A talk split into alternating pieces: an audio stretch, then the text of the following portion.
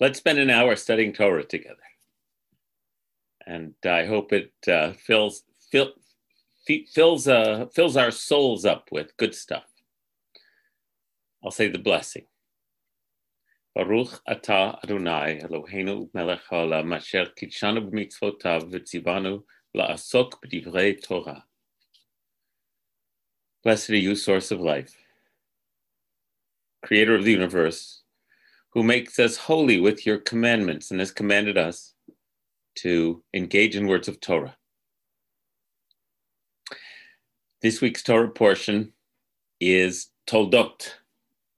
Toldot is chapter uh, 25, verse 19, that begins Ve'ele Toldot Yitzchak ben Abraham these are the uh, this is the chronicle of or the generations of Isaac, the son of Abraham. And those of us familiar with the Parsha uh, know that uh, it begins with Rebecca becoming pregnant with twins, and Jacob and Esau actually Esau and Jacob are born. And uh, the dramatic thrust of the Parsha is immediately turns from Isaac to the rivalry between the twins. Uh, but the last couple of years, each time I encounter this Parsha, um, I've, I've, I've focused so deeply on that story for so many years, and it's, it's it's endlessly layered and meaningful that I turned my attention to there is an intervening section which tells of Isaac's exploits, where Isaac goes down to Avimelech because there's a famine, and then similar to his father Abraham, he um, uh, his life really mirrors his father's in many ways. And then we come to he he leaves Avimelech and we come, who is the king of the Philistines, and I'm going to screen share the portion I want us to look at today.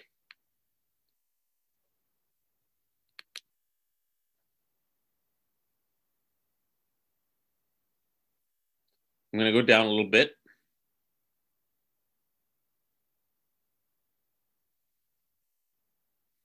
This is the whole story about Avimelech. And then Isaac departed from there and encamped in the Wadi of Gerar, where he settled. And this is the line that draws our attention, draws my attention over and over. Vayashov Yitzchak Vayachpor et be'erot hamayim asher chafru b'mei Avraham aviv. Vayisatmum plishtim acharimot Avraham vayikra lahen shemot Isaac dug anew the wells which had been dug in the days of his father Abraham, and which the Philistines had stopped up after Abraham's death. And he gave them the same names that his father had given them. So, in the Jewish spiritual tradition, which is where I want to go again today, especially to some Hasidic teachings. Digging his father Abraham's wells anew that had been stopped up and naming them again. And then there's a story about these wells that he digs. When Isaac's servants digging in the wadi found there a well of spring water, and the Hebrew is very important here, Be'er Mayim Chayim, a well of living waters. The herdsmen of Gerar quarreled with Isaac's herdsmen, saying, The water's ours. So Isaac named that well Asek, which means contention, because they contended with him. And when they dug another well, they disputed over that one also. So he named it Sitna, which means dispute. And he moved from there and dug yet another well. And they did not quarrel over it. So he named it Rehoboth, Rehovot, which means open expanse, open space, Rehovot. Uh, saying, Now at last, the Lord has granted us ample space to increase in the land. So, in the Jewish spiritual tradition, um, these stories are stories about our inner lives. They're about our inner spiritual journeys. And so, in Hasidic teaching and in Jewish mystical teaching in general, when there's a well of living water, that's considered to be one of the names of God. Uh, as God expresses all over the Tanakh, um, uh, uh, this this Makor Mayim Chayim, the source of living waters, a well of living waters. We hear this a lot, and it becomes metaphorically an image of the waters, the living waters that run deep everywhere. That it's our job to locate internally, dig down to, in other words, go within clear out the stuff that has stopped it up so that it might flow through us. And there's a process for that inner journey that's actually being described here because we move from contention and dispute, think of it as our own inner process of what it takes to finally get to spaciousness where the waters flow, where we are where we are connected. And as we taught in a, I taught in a class earlier, um, many weeks ago, I think, but I can't remember which. Be'er, some of you may recall, Be'er means a well, but it also means to explain or interpret or teach. So this is an inner quest for understanding.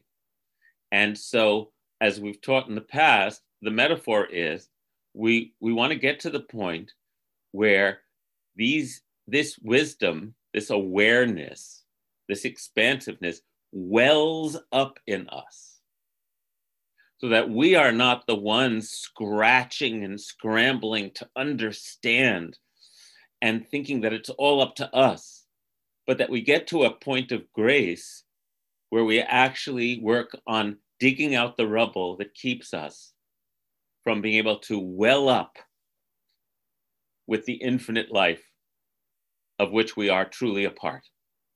So the sense of being somehow um, um, isolated or self sufficient evaporates. And we begin living our lives now, not just in terms of teaching, but in terms of um, everything we do, with a sense of being connected to the source of all. And that that's truly where our sustenance derives from. I'm so glad I said that because I wasn't feeling that all morning this morning. not this morning. it's not that it was horrible, but it was like, oh, was I slogging? Talk about Asek, talk about striving and digging and dispute and contention. so I feel better already. Thank you. I hope you do too. so, with that framework, I thought I'd do something that I haven't done in a while, which is share with you directly uh, Hasidic teaching that we can unpack together for a little while. So let me stop sharing here. And uh, let me look at the comments. Oh, Roni, I hope I did address the, your question, the significance of the naming and the translation of the names of the wells. Uh, contention, dispute, finally to spaciousness. But I also want to add that there's another layer here which is that these are his father's wells. So a very layered um, event is being described here. He's not only digging his wells, he's redigging his, his parents' wells. And I personally love that because I feel like that's what we're all doing, always in our lives, consciously, unconsciously, hopefully with a healing and growing uh, edge, always, um, figuring out how to, because we're not solo journeyers, right? We stand on the shoulders of, we redig the wells that others have dug.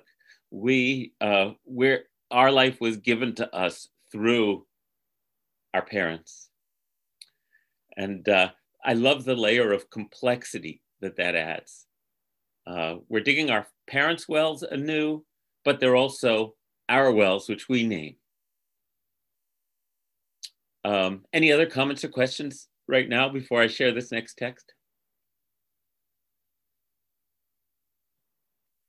All righty. So here it is. Well, let me tell you about what I'm going to share. This is from my favorite book still of Hasidic um, interpretation. It's called The Language of Truth, and it was selected and translated by uh, Rabbi Arthur Green. But it is the Torah commentary of a Hasidic uh, leader called the Sfat Emet, Sfat Emet means language of truth, which is why it got this English name. And the Sfat Emet's name was Rabbi Yehuda Leib Alter of Ger. And he lived and led in Warsaw in the late 19th century up until about 19, I think 1905 when he passed away. And every week around the Shabbos table in the afternoon, he would give a teaching. And the way it worked in Hasidic courts was that since people didn't write on Shabbat, after Shabbat, his Hasidim would all would so especially some designated ones would write down what he said, and then they'd bring it to him so he could w- work on it and craft it. And so his collections of teachings were all originally oral presentations, actually. Um, and because he was teaching on Shabbat, a lot of his teachings are about Shabbat and so you'll see that in the metaphors he employs in this teaching. But I love this teaching and I keep coming back to it, so I wanted to share it with you. I'm going to share it now.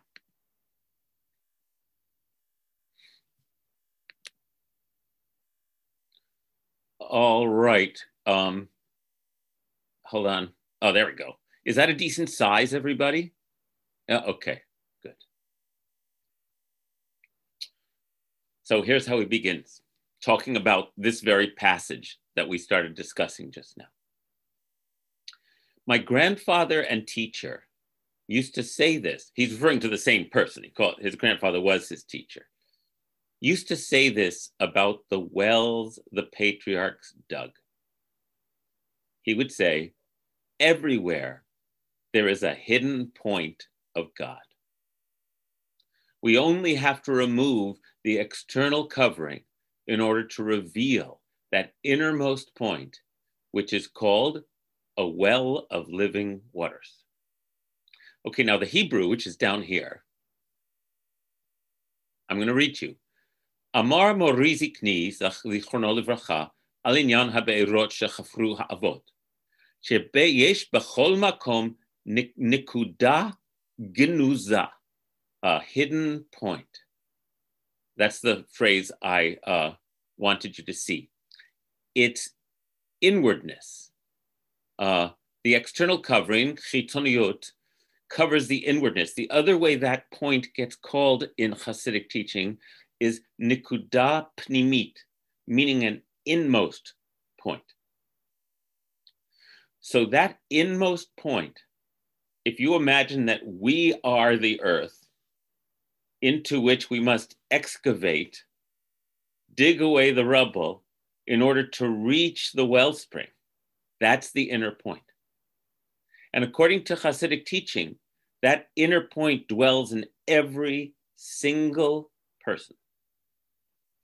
And as we've taught in the past, that one of the beauties of this language is that a point, and this was intentional on their point, nikuda means, a point means to them what it means to us in math. It's a, a real thing that has no actual area or volume, right?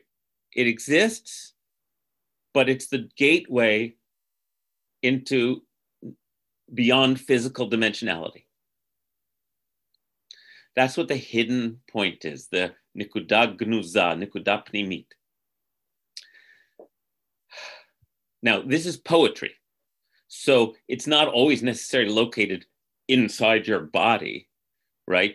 Your you it might be located in the task you're doing, right? It might be located in the uh, the garden inside each fruit that you eat if you eat it in the right way with the consciousness of the that that that wellspring being within it then the the the fruit not only revivifies and restores your physical self but it actually allows the flow of life to come through you.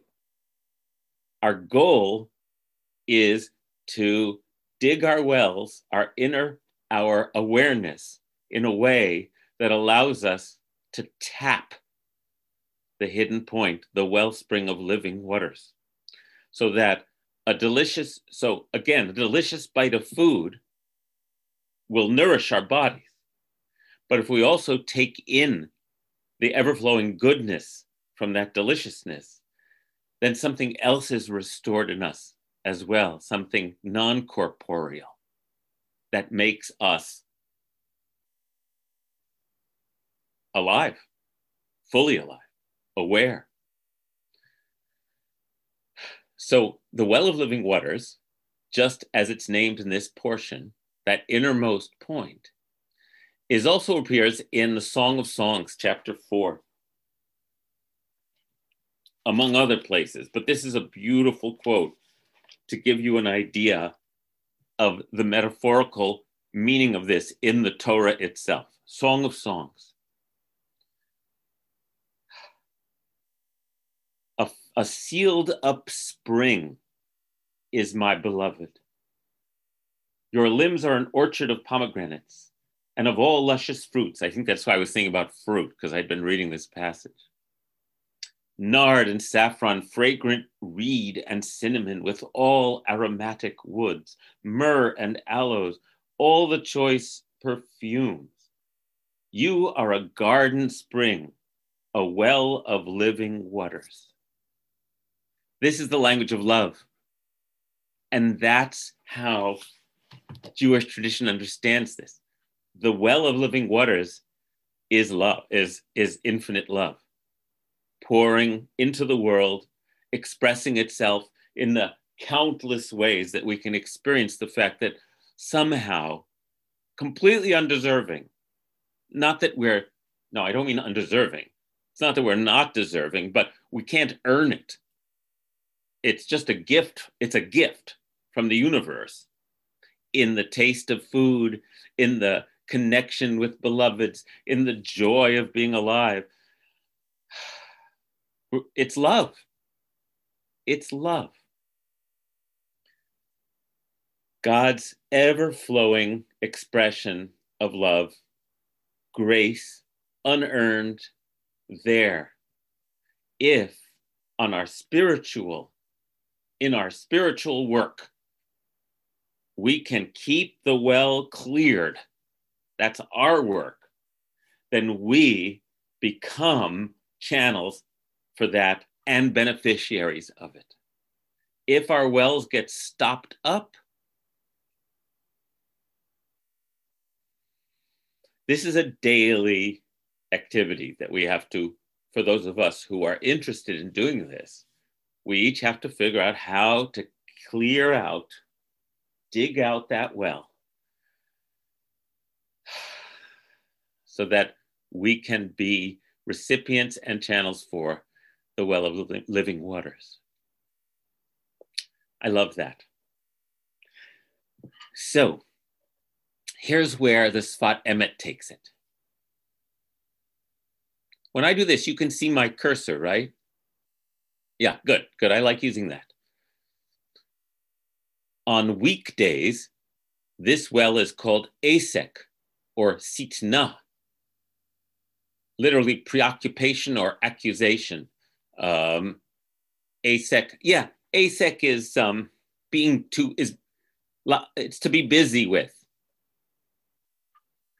Um, Paul says, in democracy, we must always be vigilant. In every way, we have to be clearing out the rubble all the time. That's right. This teaching today, I wanted to start within because it's a Hasidic teaching, but it naturally extends like um, uh, like um, fractals. You know, what's true inside is true in our relationships, is true in our is true. It's all true. So take the metaphor, especially if it animates you, and run with it. Um, okay, so we'll call it. We'll we'll use uh, Art Green's translations: preoccupation and accusation. But on the Sabbath, it is called rechovot, expanse. The words of the wise are gracious. So now imagine a community that's struggling to make a living all week, but has Shabbos, and they're sitting around with the Rebbe. Shabbos during the week, keeping our wells dug is tough, right? Because we're constant, we're engaged with the world in a way that it's really challenging. And then on Shabbos, thank God, we're sitting around the table and remembering, just as we're doing right now. We're sitting around the table, we're not working, but it's not that we're just resting. We're actually clearing, we're opening, we're peeling stuff off so that we can take off our armor of the weekday. Oh, and get to the place where the well is not the result of struggle and accusation and um, preoccupation, which we work on all week long, all of us. We're all trying to keep the channel open but where we reach that place where it's just spaciousness. Thank God. So that teaching is being given around the Shabbos table. However, Shabbos is also, as we know, an aspect of consciousness. And any of us, we're gathering now to make a Shabbos space when each of us does whatever we do in my opinion, away from our busyness. It gets called now spiritual practice. That's the word that everybody uses now. Whatever we do to clear out the rubble, it doesn't have to be one day a week. So don't go, don't take this literally, but rather think of it as a necessary, crucial, not just necessary, essential recuperation that we all must figure out how to incorporate into our lives, or we'll never experience the well as expansive and spacious. Oh, may we all be blessed to experience inner expansiveness and spaciousness, to touch the inner point and release the waters so they can flow through us.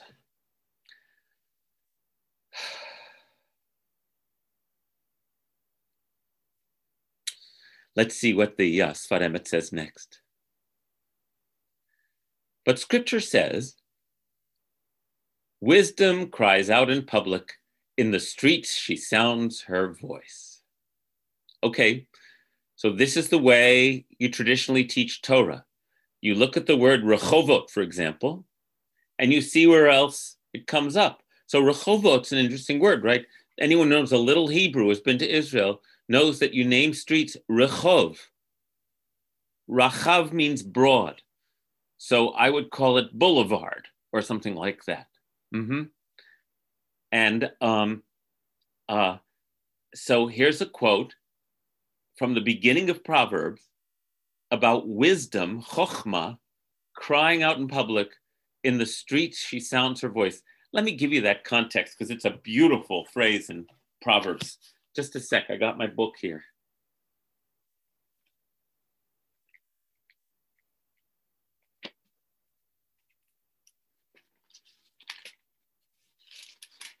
Okay.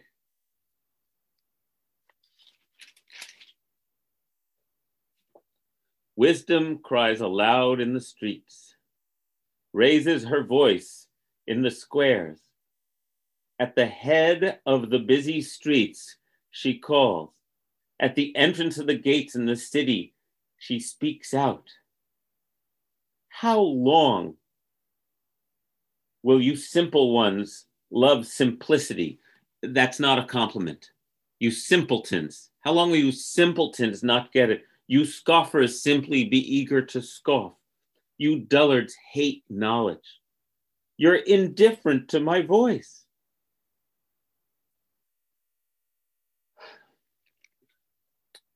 And then it goes on and on, but you get the drift. So you can see how brilliant the Sfat is being, bringing this particular quote on Shabbos. It because it, it's Chokhmah, who, if you're familiar with um, uh, uh, the Proverbs and Torah, is considered a synonym for Torah. In other words, the, the, the teaching of God. Chokhmah is going through the street saying, Hey, wh- wh- what are y'all running around doing? What is your problem? Listen to me. And so he does this brilliant thing of connecting it to Rehovot. Let's see. The sound of Torah is always there to arouse the hearts of Israel. We have only to turn our ears. As the Holy Zohar says, there's no one who turns his ear. And as scripture says, if you hear, hear my, whoops, I cut off a line. I was in a hurry. I told you it was that kind of morning. Here you go.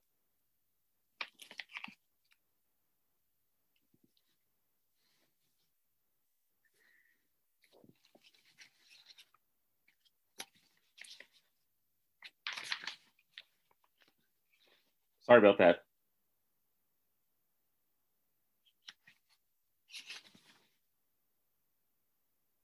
If you hear, hear my voice. Oh my God, I completely messed up. Just, can I put a strike through this? I told you it was that kind of morning. For ignore this. In fact, I have to get it out of the way. I'll turn this off for a minute.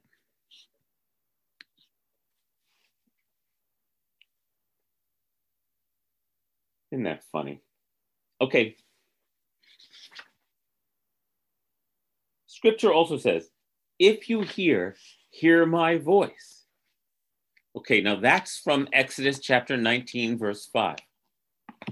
Yeah, cliffhanger. Thanks, Rob. uh, it says right before the children of Israel are going to hear the Ten Commandments, it says, You have seen what I did to the Egyptians, and how then I bore you on eagle's wings and brought you to me. Now then, if you will hear, hear my voice and keep my covenant, you shall be to me a kingdom of priests and a holy people. So there's a word play here. It says, Im shamoa tishma'u, which those familiar with biblical Hebrew will know means when a verb is repeated, it means emphatically, if you listen.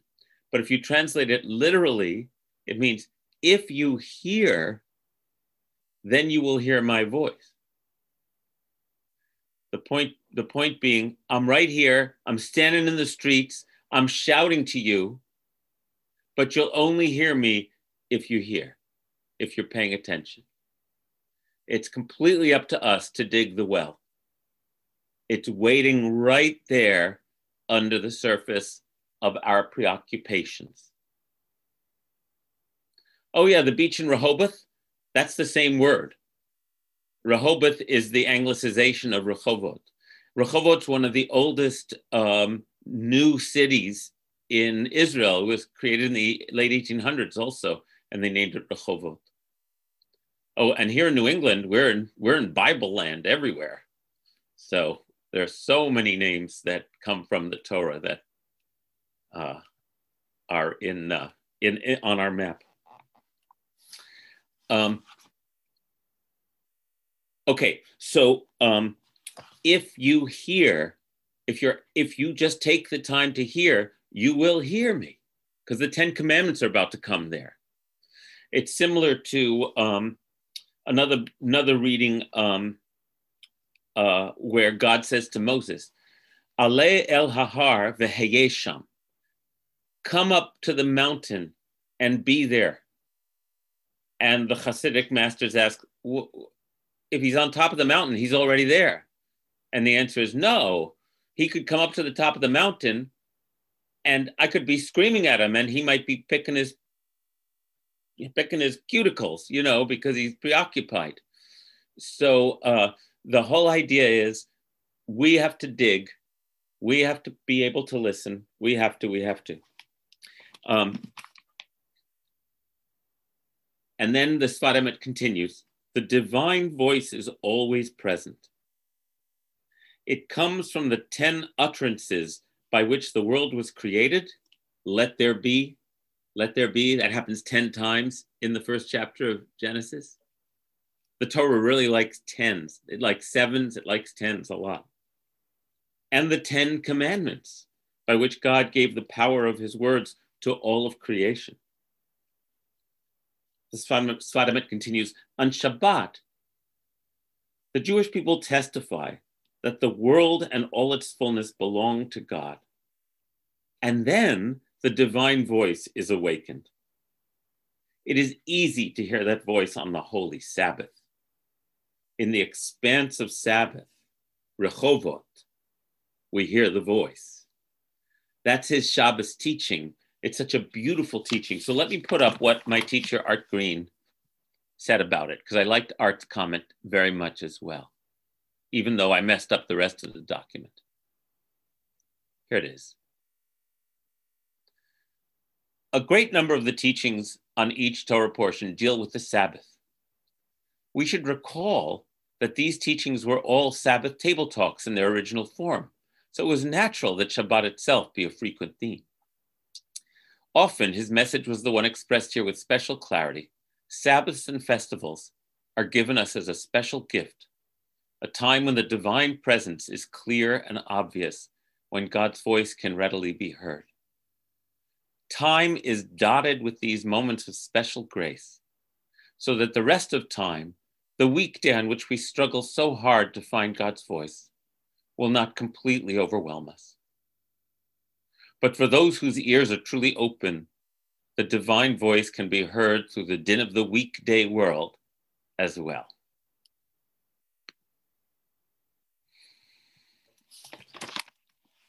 So that's there's that beautiful teaching about the well. Paul said, instead of intentions which scatter the mind, pay attention to gather your mind and energy to truly hear and internalize. That's right. Pauline says, is it if we listen, we will hear? Then listening is the active component of our. So then we should we should explore the deep meaning again of the word lishmoa. Because it doesn't just mean it means to hear uh, but lishmoa when it's given as a command means to pay attention.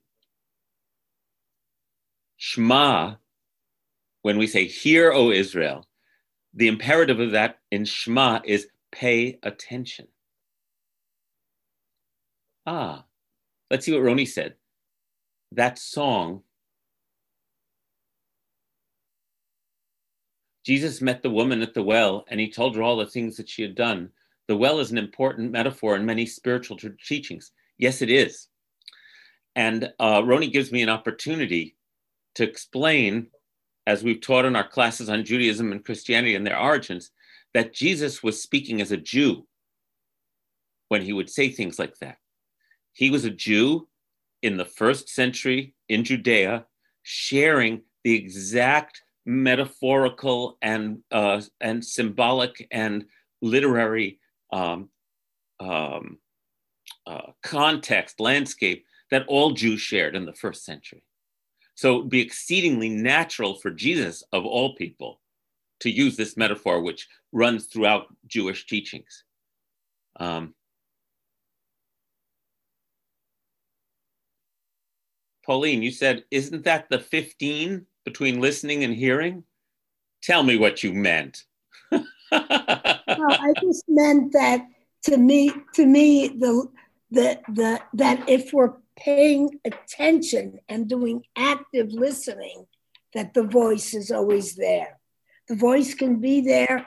Maybe we hear drones of it, but it's not coming in. It's right. just what our body is taking in as frequency sounds. The voice is always there. The well of living waters is always there. Well, can I That's, ask another question? Oh, of course you can. No, th- this this has been bothering because I've been studying this chapter a little bit this week. So, um, you know, I, I just the fact that this chapter that that it almost starts that or ends with the going to the well of Isaac and it starts with Isaac suddenly appearing again because Rebecca's there. And he's going to his father's well, the one that caused all the trauma. Mm-hmm. What is he digging out?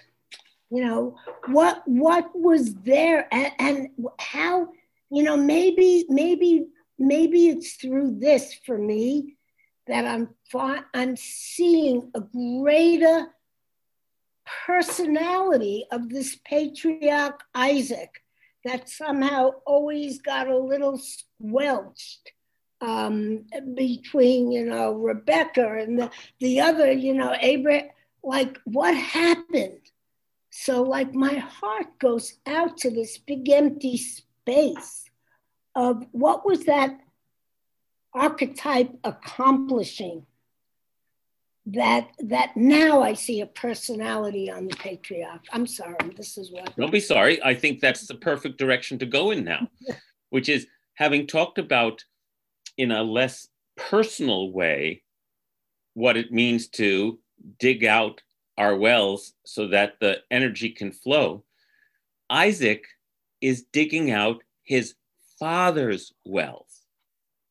And so now I think one of the tr- truisms that comes from that is that each one of us is doing something that, even though we're all engaged, even though the energy of life is infinite and we all tap it, each one of us has to do our own inner work.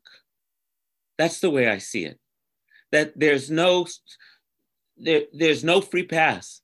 There's no simple way to do this that is like a the self help book might teach us how to dig, but it won't teach us what we're going to find as we dig. That's that's that's part of our own experience. There's a commonality between our experiences, but each one of us has to do this digging.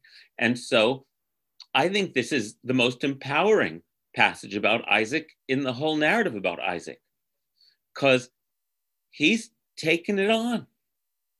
He's so if we're going to make it a psycho spiritual narrative, he's taking it on um, to conf- to dig out his father's wells means to confront everything about what Abraham did and did not bequeath to him, including the traumatic.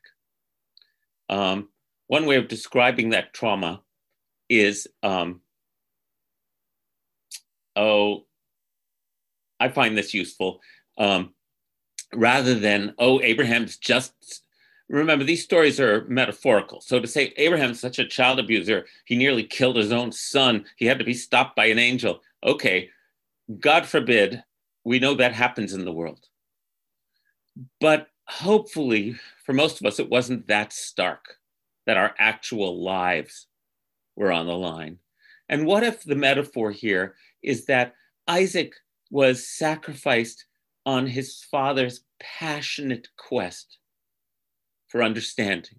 You know, think about the children of very, very important leaders whose uh, whose uh, whose lives are forever imprinted by the absence of their parent, or by the way the parent uh, was mm, embraced by the world in such a way that prevent that made it so much harder just to be their kid you know? Or there's so many ways to describe this uh, what is what, what is the sacrifice of isaac that abraham is uh, doing um, and then if we think about every person's life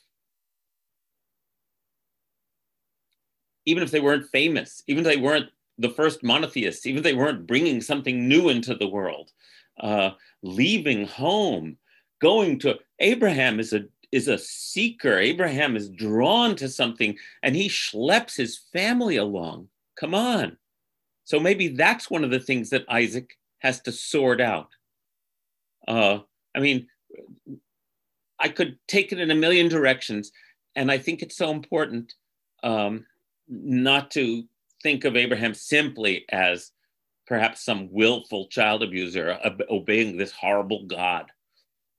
Uh, Joshua said, Oh, okay, so um, Roni said, uh, I'll go up further.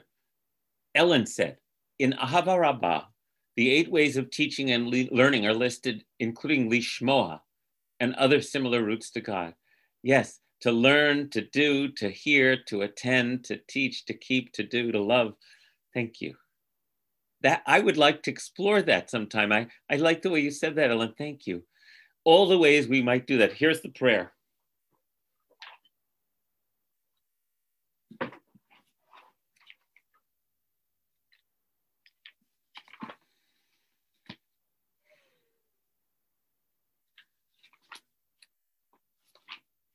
There we go.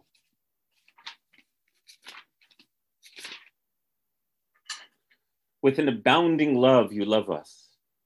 Nurture our God with great compassion. Do you care for us? Our source, our sovereign, just as our ancestors placed their trust in you, and you imparted to them laws of life. So be gracious to us too, and teach us. Our fount, our loving parent, caring one, be merciful with us and place into our hearts ability to understand to see, to hear, to learn, to teach, to keep, to do, and to uphold with love all that we study of your Torah. Wow, Ellen, there are some real beautiful parallels in there. Uh, God is the abounding, unbounded love. Oh, that's beautiful.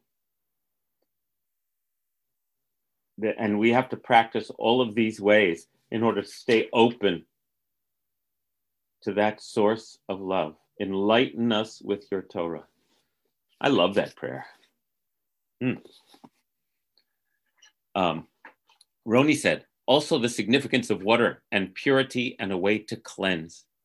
Yes, the metaphors that we have are based on our experience. And whoever's had a fresh drink of water knows what it, it means. What it means. Uh, Isaac never leaves Israel, says Paul, a paragon of virtue and service. That's a different of Torah that um, is really worthwhile, Paul, but I'm not going to head in that direction now. Joshua Pearl says personal healing often involves transgenerational work. Certainly in my case. And that's why I relate to it this way. Uh, and then Karen Levine says, Isaac has always been my favorite patriarch. Go for it. I see Biden as Isaac in this moment, redigging Obama's wells. And you know who, the Philistine, has been clogging those wells with quarrels and animosity. I look forward to spaciousness that is soon to come. Amen. Um, amen uh, the Philistines in traditional uh, commentary are understood to be the ones clogging the wells because they are the ones competing and clogging them. It says the Philistines clogged up Abraham's wells. And then they dispute and quarrel over them. Oh boy, that's rich, Karen. Thank you. Uh, I look forward to spaciousness that is soon to come. May it happen soon in our days. Bim Herabia Menu, Kin Hiratzon. Yeah. That's a really good Devar Torah, Karen. Thank you. I, I may quote you on that. I actually shared it on uh, Monday morning. Oh, you did? Oh, great. Thanks for telling me about it. Every Monday morning, a different congregant is teaching uh, a short Torah lessons at, not, at 9 a.m. on Monday morning. Um, so um, let's see, what else do I want to say about that? Um,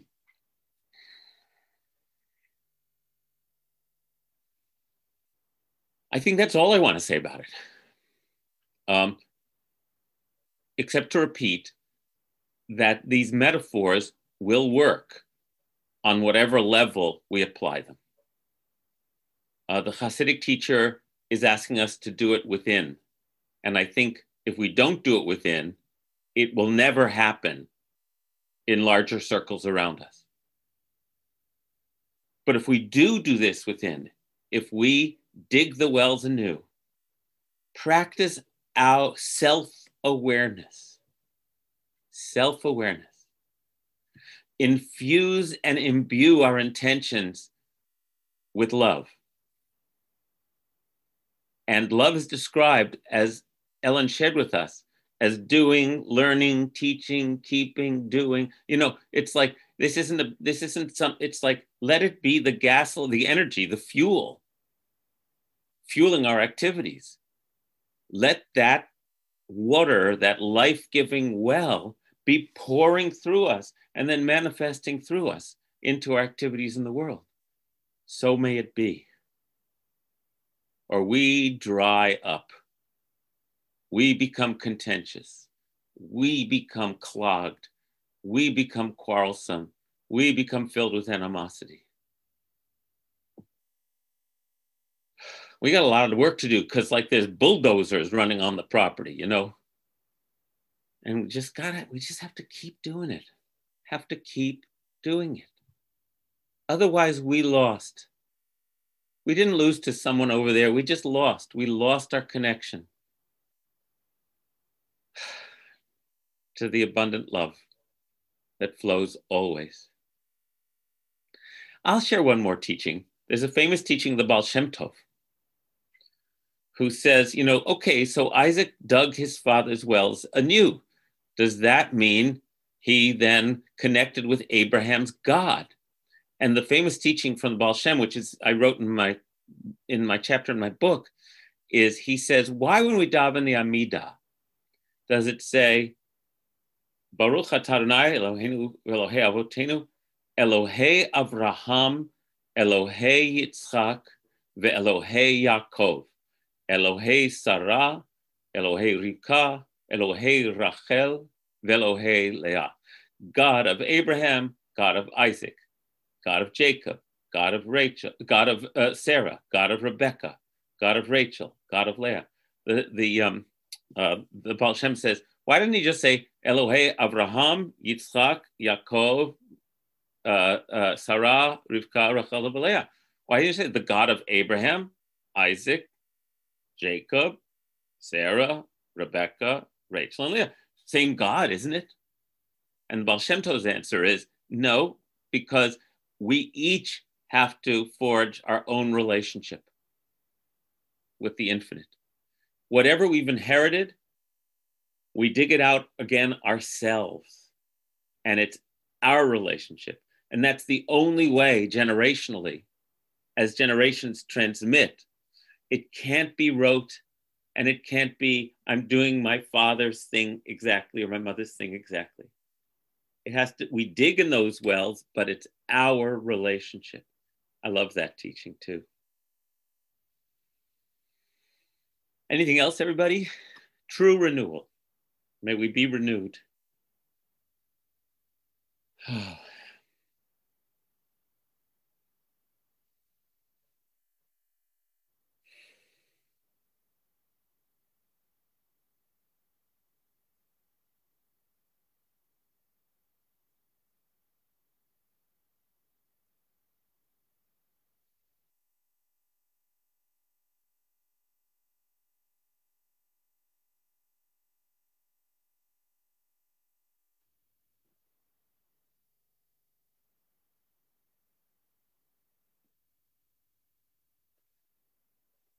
There is no force strong enough to prevent us from doing this for ourselves. Next week, Myrna asks, next week is Thursday, is Thanksgiving Day. I'm going to take a day out. So we'll meet in two weeks again.